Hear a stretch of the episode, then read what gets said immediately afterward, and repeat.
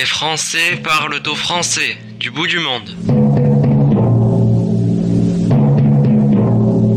Bonjour à toutes et tous. Pour cette douzième émission dans laquelle les Français parlent au français du bout du monde, nous allons faire une synthèse estivale des situations administratives et politiques de nos compatriotes vivant de par le monde. Joël François Dumont a rencontré M. Ronan Legleux, sénateur des Français établis de France. Un entretien enregistré en fin de semaine dernière. Ronan Legleux, vous êtes sénateur, sénateur élu par les Français de l'étranger. Vous avez été élu à Berlin au titre de l'UFE et depuis maintenant trois ans, vous voilà à Paris, sénateur chargé à la fois des problèmes de défense et de sécurité dans la commission euh, spécialisée du Sénat, et également euh, vous êtes au quotidien, euh, disons, le contact ou l'homme qu'on appelle au secours quand on est français de l'étranger, qu'on a des difficultés en France, ce qui est le cas actuellement. Alors, peut-être une première question, quelle est la perception des Français de l'étranger que l'on peut avoir en France de manière générale? Malheureusement, les Français de l'étranger sont perçus de manière caricaturale par beaucoup de nos compatriotes euh, dans l'Hexagone. Parce que euh, l'idée euh, d'évader fiscal, qui est une idée totalement fausse, et je vais le démontrer, est une idée récurrente et qui se base sur quelques articles de presse, quelques personnages illustres qui peuvent être soit des musiciens, des acteurs ou des capitaines d'industrie euh, célèbres et qui euh, en fait sont euh, le haut de l'iceberg et mais mais et, c'est ce que croient nos compatriotes. Ils pensent qu'en fait ce sont ceux qui, qui cachent le reste de l'iceberg qu'on ne voit pas. Et en réalité, la, la réalité est tout autre. La réalité, c'est que ces quelques personnages illustres qui sont des évadés fiscaux entachent l'image globale de nos compatriotes établis à l'étranger, qui sont pour la plupart très modestes. Et l'idée selon laquelle les Français de l'étranger seraient euh, modestes est une idée qui n'est pas acceptée en métropole dans l'Hexagone. En fait, ce que je tente de démontrer, c'est assez simple. Il y a euh, inscrit au registre des Français de l'étranger à peu près 1,7 million de Français, la réalité du nombre de nos compatriotes qui vivent à l'étranger est bien supérieure parce que, en réalité, l'inscription à ce registre n'est pas obligatoire. Par conséquent, l'institut qui nous donne les véritables chiffres de l'expatriation française, c'est l'INSEE, qui a d'autres statistiques et qui compte entre 3 et 3,4 millions de Français qui vivent à l'étranger. Ça, c'est la réalité. Et ça change tout parce que euh, on ne compare plus la communauté des Français qui vivent à l'étranger à un simple, un grand département français, mais on la compare à une grande région française. Vous voyez, on change de, de dimension quand on prend la réalité des chiffres. C'est-à-dire qu'il y a autant de Français qui vivent à l'étranger que dans toute la Normandie ou euh, dans tous euh, les pays de la Loire. C'est cet ordre de grandeur-là dont il est question. Et pourquoi je vous dis tout ça? C'est parce que si la France comptait 3,4 millions de milliardaires en exil, cela se saurait. On ne pourrait pas camoufler le fait que 3,4 millions de Français milliardaires seraient en exil. Ce n'est pas la réalité. La réalité, ce sont des Français qui vivent comme tous les Français de l'étranger vivent en fait comme, comme les Français dans l'Hexagone. Alors, cette réalité, vous la connaissez, vous l'avez vécue vous-même pendant des années. Euh, quelle est l'autre qualité peut-être de ces Français de l'étranger? Non seulement ils réussissent, ils s'intègrent dans le pays d'accueil dans lequel ils sont, mais ils sont aussi un magnifique terreau pour exporter les produits qui viennent de France, dont ils sont la réclame et même euh, souvent le service après-vente localement. Absolument. Il est, il, est, il est important de, selon moi, en tout cas c'est l'idée que je défends, de concevoir que le dessin national, et le destin national ne peuvent se faire sans la France de l'Hexagone, de, de métropole, la France d'outre-mer, mais également la France qui est à l'étranger. Parce que il faut toutes les politiques de puissance, tous les États qui ont une politique de puissance euh, intègrent dans leur philosophie, dans leur euh, levier d'influence, la diaspora, les communautés de leur nation à l'étranger. Et la France, qui est un pays qui a, en tout cas selon moi, une vocation universelle, j'ai envie de dire que c'est le, c'est le gaulliste qui parle en moi, eh bien, cette, cette, cette France qui à mon avis, a vocation à redevenir une grande puissance qu'elle n'est plus, qui est une grande puissance moyenne aujourd'hui, mais qui n'est plus la grande puissance qu'elle fut. À mon avis, la vocation de la France est de redevenir une grande puissance. Eh bien, on ne, la France ne redeviendra pas une grande puissance sans intégrer dans ce destin national nos communautés à l'étranger. Et elles y participent à plus d'un titre. Elles y participent aussi bien sur le volet économique, parce que qui mieux qu'un Français qui parle euh, mandarin euh, saura exporter des produits de la vigne français par Hong Kong? Voilà, là, je, je prends un exemple, euh, en fait, qui est un vécu. J'ai vécu ça dans un déplacement. J'ai rencontré un Français qui m'a expliqué comment il procédait et comment il avait réussi dans les affaires. Et en fait, ce Français qui exporte des produits de la vigne français en Chine depuis Hong Kong, en réalité, il crée des emplois en France. C'est-à-dire que des Français de l'étranger, des Français qui, vivent à l'étranger, en réalité, euh, sont la raison d'emploi sur le territoire national. Et ça aussi, c'est quelque chose qui va complètement à l'encontre des idées reçues. Euh, de la même manière, euh, tous ces Français qui, qui vendent la France, parce que la France, on l'a chevillée au cœur quand on vit à l'étranger. Euh, moi, je dis souvent que le plus grand des Français de l'étranger a été le général de Gaulle depuis Londres, où finalement la flamme de la France, elle vivait à l'étranger, c'est-à-dire euh, dans la capitale du Royaume-Uni. C'est là que battait le, battait le cœur de la France éternelle, il était à Londres. Donc, donc la France est capable de cette projection. Et euh, ça, c'est sur le volet économique. Sur le volet culturel, évidemment, euh, il y a cette idée majeure que la, que la langue française est l'une des grandes langues de la planète. Elle n'est plus véritablement en concurrence avec l'anglais dans la mesure où l'anglais est vraiment devenu la langue du monde, mais juste après l'anglais, il y a plusieurs langues qui sont en compétition euh, pour être pour être d'autres langues d'autres langues universelles. Et le français en fait partie. Et ça aussi c'est un combat que mènent les français de l'étranger. Ils le mènent euh, aussi bien dans les alliances françaises dans les instituts français. Ils mènent ce combat de la langue française à travers nos écoles collèges lycées français à l'étranger. Euh, ils le mènent aussi par euh, le fait de faire découvrir la culture française à leurs amis, à leurs proches, euh, à distribuer les produits culturels en langue française produits par la France. Et donc euh, là aussi, là encore, c'est un volet, c'est un levier de puissance pour la France. Et puis, euh, euh, aux côtés de la dimension économique, de la dimension culturelle, il y a aussi finalement chez chaque Français le fait de vendre aussi la France comme destination touristique. Vous savez que la France hein, est un des grands pays touristiques de la planète que c'est une des ressources majeures de son, euh, enfin tout à fait conséquente de son produit intérieur brut, et que énormément d'emplois en France dépendent de cette industrie, du tourisme. Et en fait, chaque Français, euh, quand il vit à l'étranger, il explique d'où il vient. Il explique les régions merveilleuses qui sont, qui existent en France, et il donne envie à tous ces étrangers de venir découvrir notre pays peut faire allusion à notre ami Serge Bosca en Pologne, qui a beau être marseillais, c'est lui qui a importé le rugby en Pologne. Exactement, c'est un des exemples parmi tant d'autres. En fait, dans chaque pays, on peut trouver des expériences extraordinaires de Français qui vendent la France sans d'ailleurs même s'en rendre compte. Ils le font naturellement par amour de leur pays. On peut pas ne dire un mot sur la cuisine française, quand les Français dans ce domaine excellent à l'étranger. Partout dans le monde, la gastronomie française est admirée.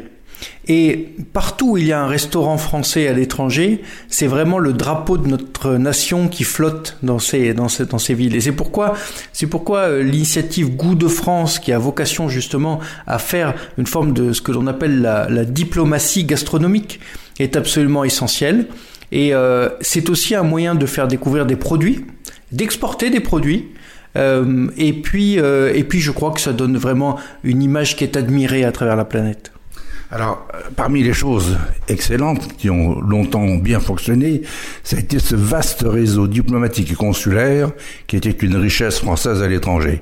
Mais hélas, depuis un certain nombre d'années, euh, les réductions de budget ont réduit comme une peau de chagrin ce réseau consulaire et diplomatique. Ce qui fait qu'actuellement, les ambassades, on peut même pas les appeler parce qu'on n'a pas de numéro de téléphone vu qu'elles n'ont pas le standard. Euh, les gens, euh, bon, font ce qu'ils peuvent, mais aussi ils obéissent aux réglementations qui sont émises depuis Paris. Donc, qu'est-ce qui, à votre avis, a changé dans ce domaine? Il y a eu des réductions d'effectifs au ministère de l'Europe et des Affaires étrangères, au Quai d'Orsay, plus drastiques que dans tout autre ministère. C'est le ministère qui a le plus souffert ces dernières années. Et à force, année après année, gouvernement après gouvernement, de demander des réductions de postes à ce ministère plus qu'à d'autres, plus qu'à d'autres.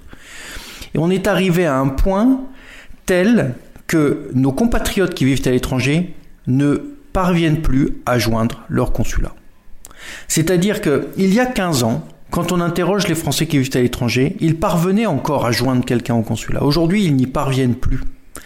Et euh, le gouvernement actuel euh, a contribué, lui aussi, à réduire encore une fois euh, la, dimension de ce ministère. Ce gouvernement a supprimé 331 postes dans les trois premières années de la mandature, ce qui a encore affaibli un ministère à qui on avait déjà demandé des efforts. Seulement voilà, on n'a jamais vu de manifestation devant le quai d'Orsay par des Français de l'étranger pour demander de euh, réarmer ce ministère. Pour une raison simple, c'est que les Français de l'étranger, par définition, ne peuvent pas venir manifester à Paris. Puisqu'ils vivent à l'étranger. Et donc, en fait, c'est une, politique globale de fermeture de consulats. Un des cas tout à fait emblématique, selon moi, est la fermeture du consulat au Paraguay. Imaginez-vous que les Français qui vivent au Paraguay, à Asunción ou ailleurs, n'ont plus de consulat, tout simplement. C'est-à-dire qu'il y a une ambassade et il n'y a plus de consulat. Ça veut dire qu'ils sont rattachés pour les raisons administratives, d'état civil, enfin tout ce qui concerne en fait la vie, puisque vous savez que pour nous les Français de l'étranger, un consulat c'est notre mairie. Eh bien, ils sont rattachés à Buenos Aires, la capitale de l'Argentine. C'est-à-dire qu'ils sont rattachés leur consulat et le consulat de France à Buenos Aires en Argentine. Imaginez-vous à 1500 kilomètres. C'est donc invraisemblable. Et ça, c'est un des cas les plus, euh, j'ai envie de dire, emblématiques de, cette, de ces réductions euh, euh, qui vont vraiment, qui sont, voilà, c'est une réduction à peau de chagrin de ce ministère. Et là encore, euh, les images d'Épinal parlent contre nous les, ces images farfelues de réception de l'ambassadeur avec euh, de fameux rochers Suchard euh, euh, ou je ne sais plus quelle, quelle sucrerie restent, restent dans l'inconscient. La réalité du terrain n'a strictement rien à voir. La réalité du terrain, c'est qu'en fait, les ministères, ce ministère est un ministère qui a été incroyablement paupérisé et, cela a des conséquences sur la vie quotidienne de nos compatriotes à l'étranger, malheureusement. Un deuxième exemple, les Français qui habitaient à Seattle, il y a une communauté importante là-bas de techniciens, d'ingénieurs de haut niveau qui travaillent notamment chez Microsoft et qui travaillent pour Boeing. Et Boeing avec euh, la France, avec les moteurs, les échanges sont considérables. Donc c'est un très gros marché. À Seattle, comme disait le responsable de l'UFE là-bas, euh, lorsqu'ils ont le moindre problème, le consulat est à San Francisco pour eux. Autrement dit, il faut prendre l'avion, c'est 3500 km. C'est quand même extraordinaire. On, a quand même des valises consulaires aujourd'hui. Mettre une valise consulaire à disposition de quelqu'un localement, c'est faisable. Pourquoi est-ce qu'on ne le fait pas? Ça coûte pas cher, ça. Alors, c'est vrai que c'est pas qu'une question d'argent, mais il faut un agent. Et donc c'est ce qu'on appelle une tournée consulaire, c'est-à-dire qu'un consul, alors effectivement, le consul, imaginons par exemple le consul de San Francisco va euh, entreprendre une tournée consulaire, c'est-à-dire qu'il se déplace avec euh, deux agents du, ministère, du, consulat, et ils vont aller à la rencontre des grandes communautés françaises de leur circonscription consulaire, qui effectivement, en l'espèce pour San Francisco, euh, est sur plusieurs États des États-Unis. Et, euh, dans ce cas-là, euh, c'est un déplacement qui peut par exemple prendre plusieurs jours, et c'est un moment où en fait le consul donc n'est plus physiquement au consulat à San Francisco. Et en réalité, comme d'année en année on a réduit les effectifs, en fait ils, ne peuvent plus remplir leur mission. La réalité c'est que les consuls, qui sont des gens qui ont une, une, une vocation, un sens de l'État qui est extrêmement fort. Euh, moi j'ai rencontré des consuls qui ont hébergé sur leur canapé des Français en détresse chez eux parce que ils n'avaient pas de ligne budgétaire pour payer une nuit d'hôtel à un Français en détresse par exemple. Donc j'ai eu ça comme témoignage. C'est pour vous montrer l'engagement de ces femmes et de ces hommes qui œuvrent pour le Quai d'Orsay. mais on ne leur donne plus les moyens d'exercer leurs fonctions correctement. Et donc, en réalité, euh, il faut remettre de l'humain dans ce ministère. À force de vouloir tout dématérialiser, on a rendu ce ministère injoignable. En janvier l'année dernière, la France a découvert, un peu tardivement d'ailleurs, euh, qu'il y avait une pandémie mondiale qui était en train de se développer. Tout de suite, vous avez suggéré au Sénat, vous avez fait une proposition de loi qui a été votée à l'unanimité, ce qui est quand même assez rare. Donc je dis bien l'unanimité des sénateurs pour qu'il y ait un fonds d'entraide disponible en cas d'urgence. Et cette proposition soutenue par tous les sénateurs n'a même pas été étudiée à l'Assemblée nationale. Alors, aujourd'hui, on se rend compte que le fait de ne pas avoir créé cela, la moindre aide demandée, ça prend au moins pratiquement trois mois à six mois. Il manque, euh, pour venir en aide à nos compatriotes établis à l'étranger, un tel fonds d'urgence que j'ai effectivement proposé dans une proposition de loi que j'ai déposée au mois de février euh, l'année dernière, qui a été adoptée à l'unanimité au Sénat le 30 juin 2020, et que effectivement l'Assemblée nationale n'a pas repris. Euh, c'est l'idée, pour rentrer un peu dans les détails, c'est de créer un quatrième programme à, la, mission Action extérieure de l'État. Concrètement, c'est quoi? C'est que là où il y a des catastrophes naturelles, par exemple un tsunami, par exemple un tremblement de terre, ou une catastrophe naturelle comme la ville de Liège en Belgique, euh, les villes de, l'ouest de l'Allemagne viennent de le connaître, dans la Rhénanie euh, euh, du Nord-Westphalie, avec ces inondations extrêmement impressionnantes et dont certaines ont impacté nos communautés françaises qui sont établies en Allemagne, en, Belgique. eh bien, dans, dans, ces cas, dans ces cas extrêmes et rares, hein, l'idée c'est vraiment un fonds d'urgence pour les cas extrêmes. Donc, catastrophe naturelle. Euh, événement politique majeur, c'est-à-dire par exemple un putsch, un renversement, euh, il va falloir euh, une situation où il faut euh, euh, venir en aide d'urgence à nos compatriotes. Ou bien encore la situation sanitaire. Et là encore, comme on l'avait vu avec les Français de Wuhan, en Chine, le, là où est partie la pandémie de Covid-19. Bref, dans toutes ces situations, il n'existe pas de fonds d'urgence pour les Français de l'étranger.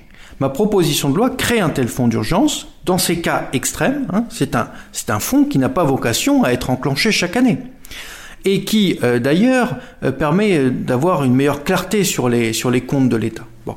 Eh bien, ce fonds d'urgence, je crois qu'il est indispensable, que la pandémie l'a démontré.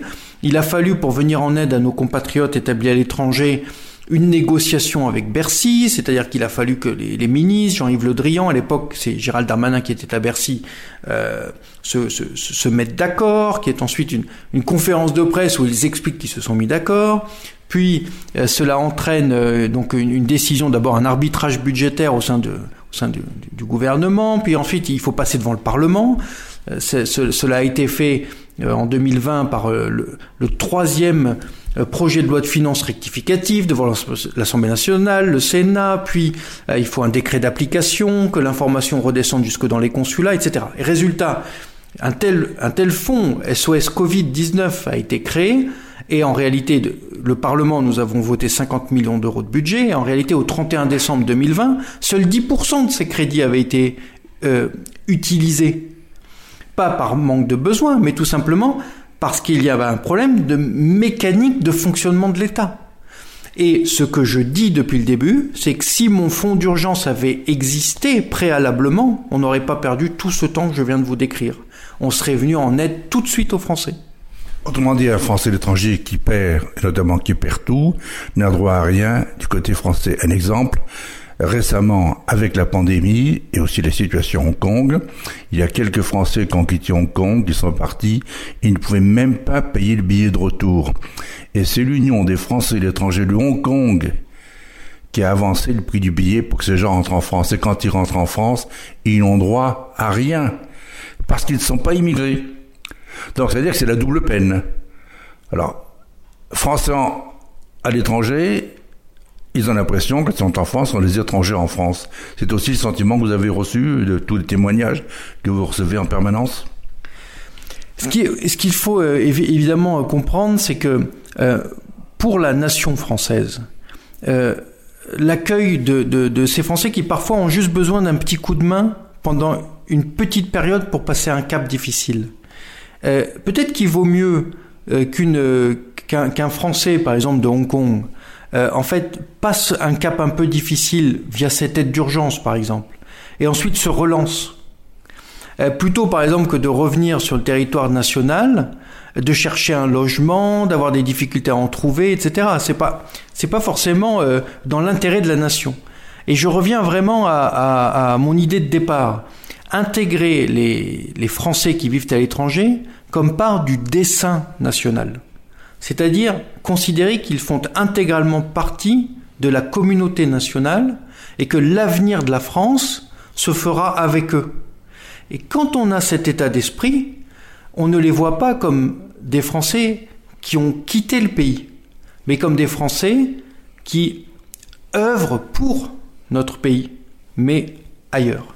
Alors pour conduire la nation, on a un président de la République en France. On a quand même été très surpris, euh, vu de l'étranger, des premières déclarations du candidat Macron à l'élection présidentielle. On avait l'impression qu'il y avait une distance vis-à-vis -vis de ces Français d'étranger, qui était peut-être même une forme de mépris. Et puis après, on s'est dit, on va juger aux actes. Et les actes, malheureusement, pendant les trois premières années, ont été, sinon un abandon systématique, ça a été vraiment euh, des catalogues de mesures qui les unes après les autres étaient malheureuses. On va en signaler une quand même qui est extraordinaire. C'est d'avoir interdit aux Français de l'étranger hors Union européenne de revenir sur le sol français alors que n'importe quel étranger peut venir en France. Et là, quand c'est arrivé, ben, votre sang n'a fait qu'un tour, comme on dit, et comme le président de l'Union des Français de l'étranger est un diplomate, François Barry de Longchamp, François Barry de Longchamp a été longtemps, avant d'être ambassadeur, directeur des Français de l'étranger. C'est quand même quelqu'un qui connaît parfaitement le réseau consulaire, connaît parfaitement la situation de ces Français dans le monde. Il a fallu qu'il aille devant le Conseil d'État pour faire annuler cette mesure. Est-ce qu'on peut aujourd'hui évoquer cela? Parce qu'on a l'impression qu'une nouvelle mesure vient d'intervenir à quelques jours C'est probablement euh, au bilan d'Emmanuel Macron à, l'égard des Français de l'étranger ce qui restera comme euh, une tâche indélébile. Euh, le 30 janvier 2021, donc de cette année, ce gouvernement interdit aux Français qui vivent à l'étranger, hors de l'Union européenne, de l'espace économique européen, leur interdit de rentrer dans leur propre pays, sauf motifs impérieux. Cela va à l'encontre d'un droit fondamental. Un Français a le droit d'aller en France. On n'interdit pas à un Français de rentrer dans son propre pays. Cela a été vécu non seulement comme euh, si vous voulez, non seulement comme euh, une mesure qui, euh, entraîne des, contraintes insupportables, c'est-à-dire qu'en fait ça crée une distance avec sa propre famille, c'est-à-dire des événements familiaux auxquels on ne peut pas participer. Donc ça, a été très mal vécu à titre individuel par chacun des Français de l'étranger. Mais au-delà de ça, c'est bien plus profond c'est le sentiment d'être rejeté par son pays. Interdire à un Français de rentrer dans son propre pays, vous n'imaginez pas la puissance symbolique que ça a eu. Certains Français m'ont dit, j'ai ressenti comme un coup de poignard. C'est-à-dire que des Français, nos compatriotes, il faut imaginer combien ils ont mal vécu cette mesure.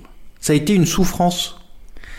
Et euh, effectivement, le Conseil d'État a remis euh, euh, l'Église au milieu du village, c'est-à-dire qu'elle a rappelé ce que sont les fondamentaux de notre République, et le fondamental d'ailleurs d'un droit qui est international, c'est qu'un le ressortissant d'une nation peut rentrer dans sa nation, qu'un Français peut rentrer en France. Alors, on vient de vivre le 6 juillet dernier un nouveau décret de M. Véran, ministre des Solidarités et de la Santé, j'aime bien le des Solidarités, c'est que les Français de l'étranger, de passage en France pour les vacances, n'ont pas le droit à tout ce qui est sécurité sociale, gratuité notamment pour les Français de France. Autrement dit, les Français de l'étranger sont des Français de deuxième catégorie et ça recommence. Alors, sur le pass sanitaire, il y a plusieurs choses très importantes à dire. Euh, premièrement, euh, bon, moi je vous dis, personnellement je suis vacciné, je pense que c'est le seul moyen de sortir de cette pandémie de Covid-19 et vraiment j'invite tout le monde à se faire vacciner. Là-dessus, j'ai une position constante et je pense que c'est le seul moyen que nous puissions nous en sortir. Euh, mais les, nouvelles mesures sur le pass sanitaire, notamment le fait de ne pas pouvoir prendre certains transports, euh, d'accéder à des musées, restaurants, etc. Bon, euh, c'est une catastrophe pour les Français de l'étranger. Pourquoi? Parce que en réalité, l'accès au pass sanitaire est extrêmement compliqué dans plusieurs cas de figure. Alors, le premier cas de figure, c'est un Français qui vit à l'étranger et vacciné avec l'un des quatre vaccins homologués par l'Agence européenne des médicaments. Pfizer BioNTech, AstraZeneca euh, Oxford, euh, Moderna, euh, Johnson, John, Johnson Johnson Johnson. Dans ce cas-là, en fait, ce qui s'est passé très clairement, c'est que le gouvernement n'a tout simplement pas pensé aux Français de l'étranger. Soyons simples. Déclaration du président de la République, en fait, oublie l'existence de nos compatriotes établis à l'étranger. Et évidemment, le lendemain du pass sanitaire, nous nous dénonçons cela en disant euh, cela pose d'immenses difficultés. Comment les Français de l'étranger accéderont au pass sanitaire quand ils sont vaccinés? Et euh, le gouvernement, par des tweets successifs, a dit ne vous inquiétez pas, on va régler les problèmes. En réalité, ils n'ont rien réglé du tout. Ce qui est, réel, c'est que nous avons beaucoup de témoignages où des Français vaccinés avec des vaccins homologués par l'Agence européenne des médicaments ne parviennent pas dans une pharmacie, euh, chez un médecin de famille, à, faire reconnaître leur vaccination, euh, et donc n'acceptent pas au pass sanitaire, ce qui rend le séjour extrêmement compliqué. Donc c'est un vrai handicap pour nos compatriotes établis à l'étranger. Donc ça c'est le premier point. Alors certains y parviennent. Hein. C'est vraiment, c'est vraiment au petit bonheur la chance. Deuxième cas de figure, des Français vaccinés par un vaccin reconnu par l'OMS mais pas par l'Agence européenne des médicaments. Par exemple, euh, Sinopharm ou Sputnik. Et dans ces cas-là, en réalité, ce sont des Français vaccinés qui n'accèdent pas au pass sanitaire et donc ne peuvent pas vivre euh, normalement quand ils arrivent en France. Donc là encore, euh, une énorme difficulté pour les Français de l'étranger. Donc en fait, on n'a pas pensé à eux. Ou alors, ou alors on les a ignorés, c'est-à-dire sciemment ou pas, ça je l'ignore, mais en tout cas, on ne leur rend pas la possibilité lors de séjour en France de vivre normalement. J'ai découvert une nouvelle catégorie récemment, un Français, euh, fonctionnaire français, qui rentre de Tahiti, qui a été euh, vacciné à Tahiti. Euh, on lui dit en France, dans une pharmacie et dans d'autres pharmacies, votre vaccination n'est pas reconnue en France. Où allons-nous? Alors là, en l'occurrence, on n'est pas sur un Français établi hors de France puisque Tahiti c'est la France. Donc là c'est plutôt les outre-mer, mais euh, derrière ce témoignage il y a une réalité, c'est que assez souvent les outre-mer et les Français de l'étranger euh, ont des combats communs. Alors, euh, on est quand même étonné parce que pendant trois ans, le président Macron ne s'est jamais adressé aux Français de l'étranger. Puis il y a deux mois, on a eu des élections consulaires, ce sont les seules qui concernent tous les cinq ans les Français qui vivent à l'étranger pour qu'ils désignent des représentants au Sénat et à l'Assemblée nationale notamment, et pour qu'ils défendent leurs intérêts. Et le président Macron, pour une fois, s'est vendu d'une lettre de trois pages à ces Français d'étranger. Peut-être en se souvenant, peut-être une arrière-pensée politique, tout le monde la voit, il y a 3 millions et demi de Français qui votent. Dans un an, l'année prochaine, au mois de mai prochain, ça peut être très utile pour être réélu. Et là, on a vu une lettre extrêmement affectueuse de Macron à ces Français d'étranger. Et puis, au lendemain de l'application de cette lettre, qu'est-ce qu'on constate? Le décret du 6 juillet de M. Véran.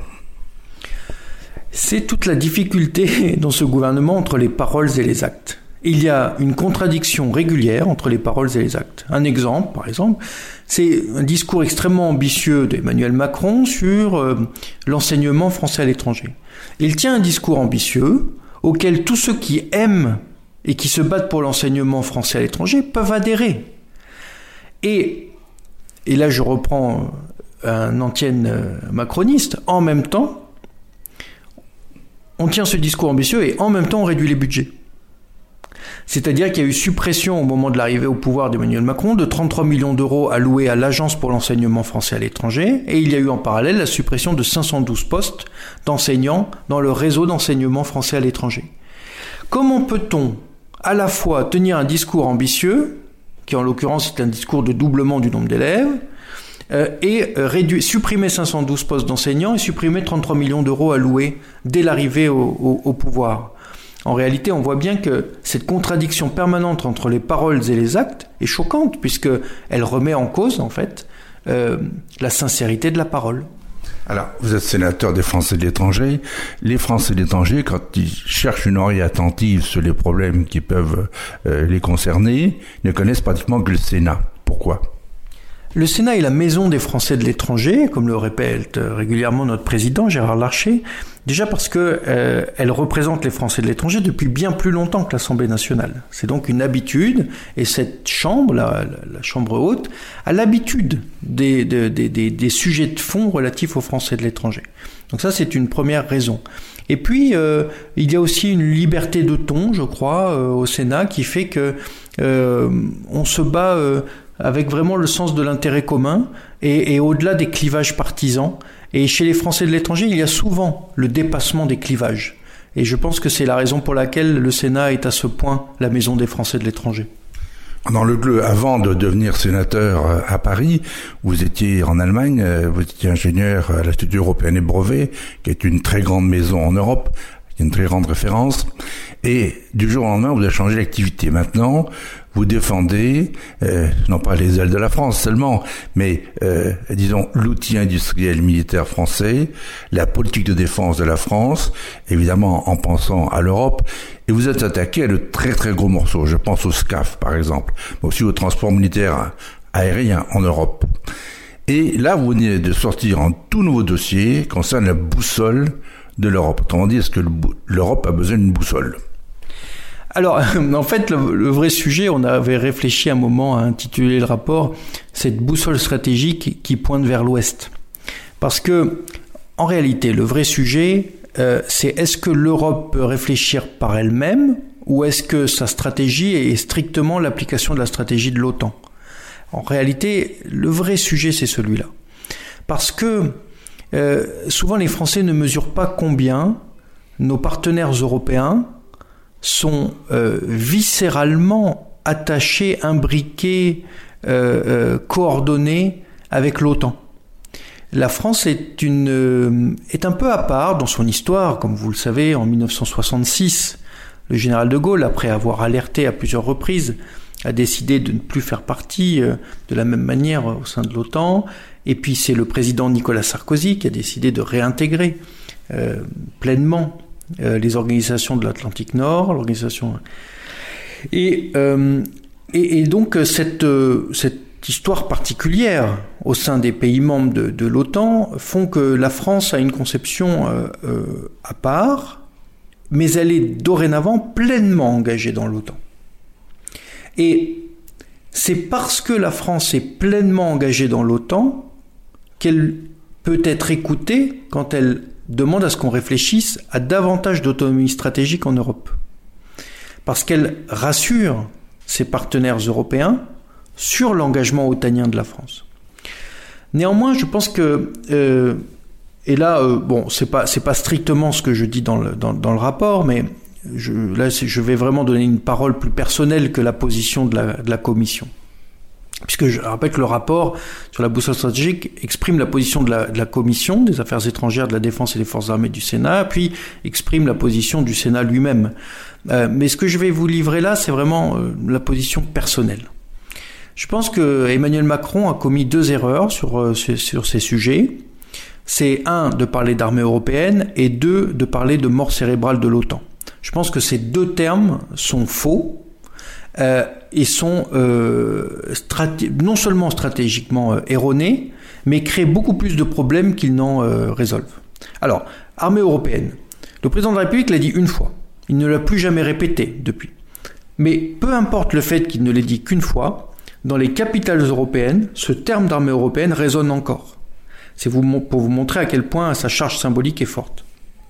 C'est une erreur, selon moi, de parler d'armée européenne parce que l'armée est attachée à la souveraineté et à la nation et que l'Europe n'est pas une nation. L'Europe est une autre construction politique, ce n'est pas une nation. Et par ailleurs, j'estime que le Brexit prouve que l'adhésion à l'Union européenne, et c'est une jurisprudence, en fait le Brexit est une jurisprudence, qu'une nation peut dans son histoire, à un moment, décider de sortir de l'Union européenne. Le Brexit en a fait la démonstration. Donc personne ne peut estimer que cette idée soit farfelue. Le fait de sortir à un moment de son histoire de l'Union européenne. Comment peut-on imaginer qu'une nation confie à l'Union européenne son armée dès lors qu'elle peut la quitter? Que se passerait-il dans un scénario d'armée européenne si une nation faisait un Brexit, un Frexit ou autre chose? Si son armée était européenne, est-ce qu'elle serait sans armée après un, tel, départ? Personne, je pense que je suis peut-être l'un des premiers à mettre ça sur le tapis, mais personne, j'ai jamais vu personne réfléchir à cette question. Donc, je pense que le terme d'armée européenne est, un terme sur lequel il ne faut pas s'appuyer. Personnellement, je récuse euh, fortement le terme d'armée européenne. Je parle d'autre chose, personnellement, je parle de défense européenne, qui est autre chose. On s'appuie sur les armées nationales. Et l'amour du drapeau, euh, les causes pour lesquelles on est prêt à perdre sa vie, eh bien, je pense que c'est la nation et l'histoire d'une nation qui l'apporte. Donc ça, c'est le premier point où je pense que Emmanuel Macron a fait fausse route. Deuxième point où il fait fausse route, selon moi, c'est quand il parle de mort cérébrale de l'OTAN. Je pense que là encore, c'est une erreur d'évaluation stratégique à, plusieurs égards. Déjà, c'est une erreur en soi. Je pense qu'il n'y a pas de mort cérébrale de l'OTAN. Et puis, au-delà du fait que ce soit faux en tant que tel, c'est faux dans la relation avec nos partenaires. C'est-à-dire que cela braque nos partenaires contre nous c'est une, euh, euh, très mauvaise compréhension de l'attachement de l'Allemagne à l'OTAN, de l'attachement de l'Italie à l'OTAN, de l'attachement de la Pologne à l'OTAN, de l'attachement de la Roumanie à l'OTAN. Et en particulier dans les pays d'Europe centrale et orientale, dans les pays baltes par exemple, l'OTAN c'est pas simplement une adhésion euh, symbolique ou de partage, c'est une assurance vie. C'est bien plus que tout le reste c'est finalement peut-être plus important encore pour eux que l'adhésion à l'Union européenne. C'est-à-dire que c'est la garantie de sécurité. Et ça, les Français, on ne le comprend pas, parce que pour nous, la garantie de sécurité, c'est notre armée. Qu'est-ce qui protège le territoire français? L'armée française. Et les Français ont raison de le penser. C'est une idée tout à fait juste. Nous avons une grande armée, une armée d'emploi. Nous avons en fait la meilleure armée d'Europe. Donc que les Français confient leur sécurité à l'armée française, c'est tout à fait juste. Mais ce que nous, les Français, nous ignorons, c'est que nos partenaires européens ne confient pas leur propre sécurité dans les mains de leur propre armée. C'est une armée extérieure qui les protège, et en l'occurrence l'armée américaine, par le biais de l'article 5 du traité de l'Atlantique Nord, qui garantit que quand un État de l'OTAN est attaqué, il est protégé par les autres pays de l'OTAN. Et donc en fait, pour eux, c'est une question d'assurance vie. Donc on ne rigole pas avec ces concepts. Et on ne déclare pas la mort cérébrale de l'OTAN à des amis, partenaires au sein de l'Union européenne, pour qui la défense de leur territoire passe, en tout cas selon eux, par les soldats américains. Dans l'introduction même de votre rapport, vous dressez un constat, un sujet aussi important que celui-là n'a jamais donné lieu à une discussion au Parlement français. Et je ne peux que faire le rapprochement avec le, titre sur huit colonnes du journal Le Monde il y a trois jours, qui dit quatre jours, qui disait euh, que les parlementaires français, même de la majorité, Sénat et Assemblée nationale, ont eu l'impression d'être exclus dans la gestion de la Covid par le gouvernement français. Alors que dans une république française qui se veut l'État moderne, l'État extrêmement démocratique, comment peut-on en arriver là? Parce que, hum, par certains égards, euh, notre, euh, enfin, nous, nous avons un modèle économique avec un exécutif extrêmement fort et un président de la République dont les pouvoirs sont tout à fait prépondérants. Euh, en réalité, le Parlement exerce moins de pouvoir en France que dans d'autres démocraties parlementaires. Et ça, euh, il faut il faut acter cette idée. Je veux dire, en tout cas, il faut il faut la il faut la constater. C'est une réalité dans le fonctionnement de nos institutions. Alors, quand on vit en Allemagne, quand on regarde la situation allemande, les Allemands ont une armée moderne, une armée parlementaire. Je crois qu'à Paris, pendant 40 ans, on n'a euh, pas voulu se rendre compte que si les Allemands avaient une armée parlementaire, c'est parce que les Alliés leur avaient imposé cette armée parlementaire. Mais cette armée parlementaire, elle existe. Ça veut dire que le Parlement allemand joue un rôle considérable, exactement 50% du rôle de la défense est assumé par des parlementaires. Donc par des parlementaires SPD, que le gouvernement est plutôt CDU, CDU, CSU. Et que se passe-t-il aujourd'hui quand on a besoin de cette unanimité des quatre piliers allemands de la défense, dont deux au Parlement alors que du côté français, on a pris la République, les ministres de la Défense se terminent, on prend une décision, on estime que c'est comme ça. Bon, en Allemagne, il y a le Parlement qui intervient. Et on s'est rendu compte en France que peut-être les parlementaires étaient peut-être les mieux placés, les parlementaires français qui avaient ce lien avec l'Allemagne, étaient les mieux placés pour établir, pour ne pas dire réétablir, un nouveau dialogue avec les Allemands. Le, dialogue avec, euh, avec l'Allemagne euh, est, indispensable euh, à bien des égards. Bon, ça, je crois que beaucoup en ont parfaitement conscience, mais aussi par le fait que nous avons des, des, des logiques politiques institutionnelles qui sont très différentes, qui sont plus différentes que perçues. C'est-à-dire que on comprend bien que l'Allemagne, euh, vue de France, est un État fédéral. Enfin, on comprend bien, on sait que l'Allemagne est un État fédéral, mais on ne comprend pas ce que cela implique. C'est-à-dire que les Français ignorent combien le fédéralisme imprègne tout le système de décision et de pouvoir. Vous savez, il y a plusieurs anecdotes qui le, qui le montrent. Je pense à un des ouvrages qu'avait écrit euh, Bruno Le Maire quand il était ministre de Nicolas Sarkozy, où il rapporte une conversation entre Nicolas Sarkozy et Angela Merkel. Je, vous le fais de mémoire, hein, peut-être que les mots sont pas euh, exacts, mais je pense que l'idée est, la même. Et où euh, euh, Nicolas Sarkozy, s'impatientant des prises de décision d'Angela Merkel, lui demande pourquoi ça va pas plus vite dans son pays, alors qu'ils se sont mis d'accord tous les deux. Nicolas Sarkozy et Angela Merkel s'étaient mis d'accord sur une politique à mener. Et Nicolas Sarkozy avait enclenché la chose, et Angela Merkel, Nicolas Sarkozy lui demandait pourquoi est-ce que c'est pas enclenché en Allemagne. Et Angela Merkel lui, aurait répondu, euh, mais Nicolas, tu as plus de pouvoir que moi. C'est une réalité institutionnelle. Le président de la République en France a plus de pouvoir que la chancelière, ou que le chancelier. Euh, c'est une des conséquences de, de, ce, de ce fédéralisme. Euh, en France, on a parfois un débat sur la décentralisation. On ne mesure pas combien il faudrait euh, une décentralisation puissance 10 ou puissance 100 pour arriver au fédéralisme allemand.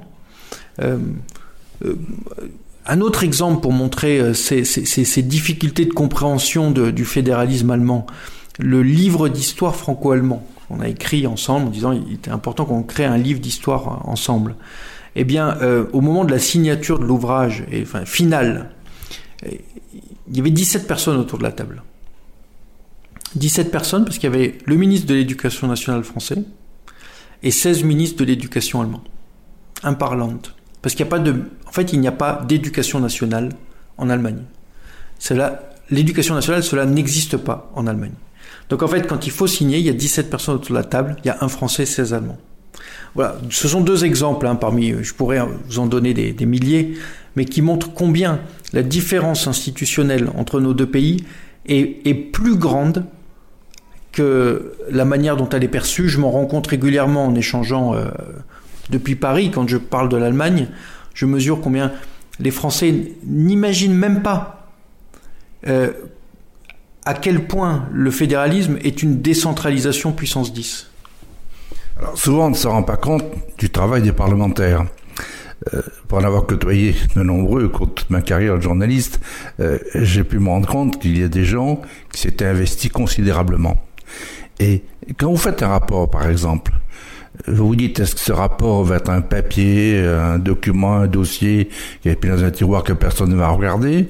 Ou est-ce que parfois le sentiment que le rapport que vous faites, que vous produisez, euh, va avoir des conséquences? Je pense à votre premier rapport, c'est dû le sentiment et la question que vous étiez posée. Alors, il, a des conséquences. Euh, alors, peut-être que tous nos rapports n'ont pas de conséquences, mais effectivement, le, rapport sur la défense européenne qu'on avait intitulé euh euh, défi de l'autonomie stratégique. Je vois deux conséquences. On avait, on avait deux propositions phares. créer un livre blanc européen et euh, créer une direction générale au sein de la Commission européenne qui, qui parle des questions de défense. Eh bien, ces deux propositions ont vu le jour. Alors, je ne dis pas qu'elles ont vu le jour parce que notre rapport a été créé, mais je pense que nous avons contribué parmi beaucoup d'autres à faire en sorte que ces décisions finissent par être prises. Donc la première, c'est que donc, notre rapport propose un livre blanc européen. Et en fait, ce livre blanc, c'est ce sur quoi nous venons de travailler à travers ce troisième rapport. Donc deux propositions dans le rapport sur la défense européenne, euh, le défi de l'autonomie stratégique, qui ont vu le jour. Donc nous avions proposé comme mesure phare un livre blanc de la défense européenne avec l'idée selon laquelle il fallait déjà se mettre d'accord sur l'analyse des menaces. Et en réalité, c'est ce que la boussole stratégique est. La boussole stratégique de l'Union européenne qui verra le jour en principe en mars 2022, et ce sur quoi nous venons de rendre un, rapport d'information euh, adopté par le Sénat euh, au mois de juillet, eh bien c'est ce livre blanc de la défense européenne. Donc notre proposition phare est en cours d'écriture. Et l'analyse des menaces est un chapitre qui est déjà terminé dans, cette boussole stratégique. Donc elle a eu lieu. Tous les services secrets de, des États membres de l'Union européenne ont pour la première fois établi une analyse des menaces dans un document classé qui est, qui est cette boussole stratégique de l'Union européenne. Donc voilà un exemple concret d'une réalisation. Autre réalisation, nous avions prôné le fait qu'au sein de la Commission européenne, euh, et ce, euh, dans une rupture historique depuis l'échec de la CED, eh, eh bien que la, Commission européenne se saisisse euh, de, de, des sujets notamment d'industrie de, défense à travers une nouvelle direction générale. Eh bien, elle a été créée par la nouvelle commissaire, donc euh, après notre après publication de notre rapport, donc Ursula von der Leyen, qui crée ce qu'on appelle la DG DEFIS, qui est une direction générale, nouvelle cré création la direction générale au sein de la Commission européenne, qui vise justement à, à réfléchir aux questions de l'industrie de défense. Alors évidemment, je ne dis pas que ces deux mesures phares sont le fruit de notre rapport, mais je pense que nous y avons contribué pour plusieurs raisons. Un, c'est parce que sur les, ces questions-là, la France est écoutée, parce qu'elle est considérée comme la première armée de l'Europe, à juste titre. Et donc, quand la France, quand des Français font ce travail, ils sont écoutés. Et j'ajoute aussi que nous l'avons traduit. Nous avons, les services du Sénat ont traduit euh, en plusieurs langues européennes nos travaux. Et je pense que c'est aussi une des causes qui font que euh, cela a pu avoir un impact réel. Alors, il y a une chose qui m'a frappé au Sénat ces dix dernières années, c'était le travail remarquable qui a été fait par les sénateurs, notamment, je pense, aux gaullistes et aux socialistes, qui travaillaient la main dans la main pour les questions de défense notamment. Parce qu'ils estimaient que les problèmes étaient tellement importants qu'on ne doit pas se permettre de faire de la politique aérie, alors que là, il y a l'international qui comptait. Est-ce que vous avez le sentiment que ceci existe toujours aujourd'hui et qu'on peut trouver l'équivalent à l'Assemblée nationale? Il y a, euh, euh, je crois, euh, un, sens de, de l'intérêt national qui peut être euh, partagé sur les questions de défense, effectivement. Nous avons, nous n'avons pas de, de bataille idéologique euh, fondamentale, sauf sur l'une où je pense que voilà, il y a, je, je, sens par exemple chez mes, mes, collègues parlementaires communistes, je pense que dans leur politique, en tout cas, il me semble c'est le sens de leurs interventions souvent, ils sont pour la sortie de l'OTAN. Là, là, on est sur euh, un désaccord euh, de fond. Euh, et je pense que ça, c'est peut-être une des, questions. Mais en fait, en réalité, le débat ne, prospère pas. Parce qu'aujourd'hui, il y, a, un consensus la France a réintégré pleinement l'OTAN. C'est une question absolument fondamentale. Quand François Hollande a succédé à Nicolas Sarkozy, il a confié à Hubert Védrine de réfléchir à la question suivante devons-nous revenir sur la décision de Nicolas Sarkozy? Parce qu'il y avait, l'idée chez François Hollande de, déconstruire toutes les décisions de son prédécesseur. Donc cela a été l'une des questions sur laquelle il a fait plancher Hubert Védrine. Et Hubert Verdun est arrivé à la conclusion que le pire serait que la France apparaisse comme une girouette. C'est-à-dire que des décisions d'une telle importance, euh, on, on, on, ne change pas d'orientation euh, tous les cinq ans. Donc, il y a, j'ai envie de dire, quand même un certain sens de l'État. C'est-à-dire que, vous voyez, par exemple, sur la dissuasion nucléaire, il y a une continuité, et ce, quelle que soit la couleur politique euh, qui est au pouvoir en France. Il y a donc sur certains sujets, comme la dissuasion nucléaire, comme les grandes orientations, il peut y avoir une certaine continuité et je crois, en tout cas chez un certain nombre de femmes et d'hommes politiques, ceux qui, à mon avis, aspirent à vraiment concevoir leur mandat comme celui d'un qui, dépasse euh, l'individu et qui vraiment imagine que la seule chose qui compte, c'est la France. Euh, sortir de, querelles et de chamailleries euh, qui en fait n'ont pas vocation à défendre l'intérêt national. Donc je pense qu'il y a de ça dans, le, dans, le, dans, le, dans, nos travaux. En tout cas, personnellement, c'est ce que j'essaie de faire. Trompe peut-être, mais depuis votre élection comme sénateur, vous êtes d'un côté l'avocat de ces Français de l'étranger, donc c'est un travail d'avocat, et par ailleurs vous accompagnez la réflexion stratégique, euh, la construction diplomatique de la France de demain, et donc là c'est très positif.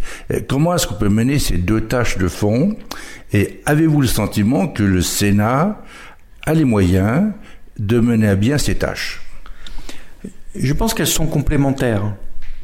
Parce que euh, quand on travaille, au quotidien, comme c'est mon cas avec les Français qui vivent à l'étranger. On parle de leurs préoccupations propres.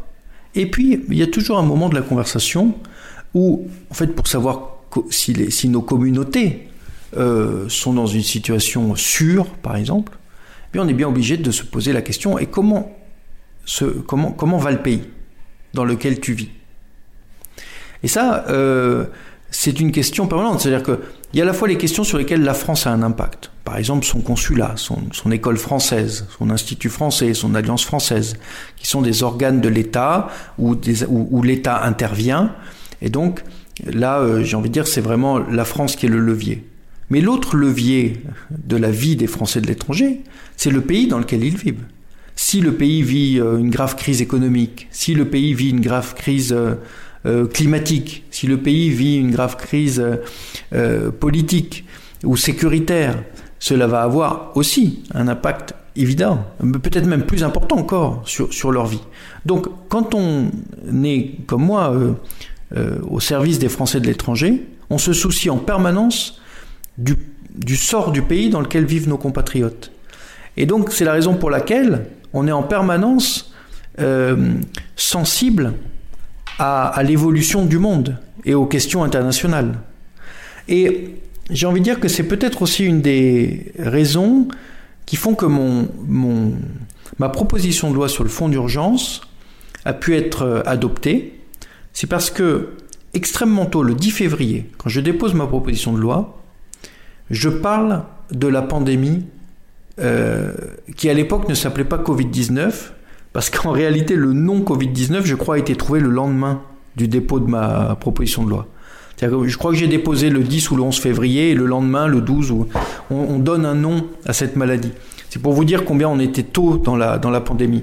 Seulement voilà, j'étais depuis un mois en permanence au téléphone avec les Français de Chine. Et, de Chine et de Hong Kong. Voilà. Enfin, et, et, et par conséquent, j'étais inquiet par le, sort de nos communautés françaises là-bas. Et en fait, je pense que je pense que ce rôle de Français de l'étranger fait qu'on a des systèmes d'alerte euh, par nos compatriotes qui vivent à l'étranger de ce qui se passe euh, mieux que que d'autres d'autres moyens d'information. On a on n'avait pas attendu d'être sénateur pour être un expert des questions européennes. Vous l'étiez déjà dans vos précédentes fonctions.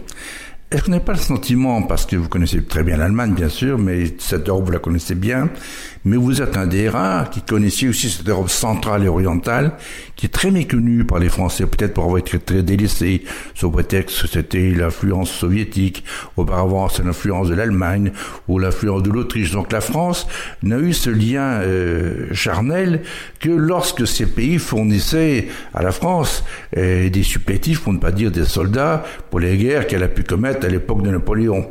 Et on a l'impression qu'aujourd'hui, ce qui reste de cette France, c'est la culture. Ce qui reste encore, je dirais, de cette France, c'est la culture.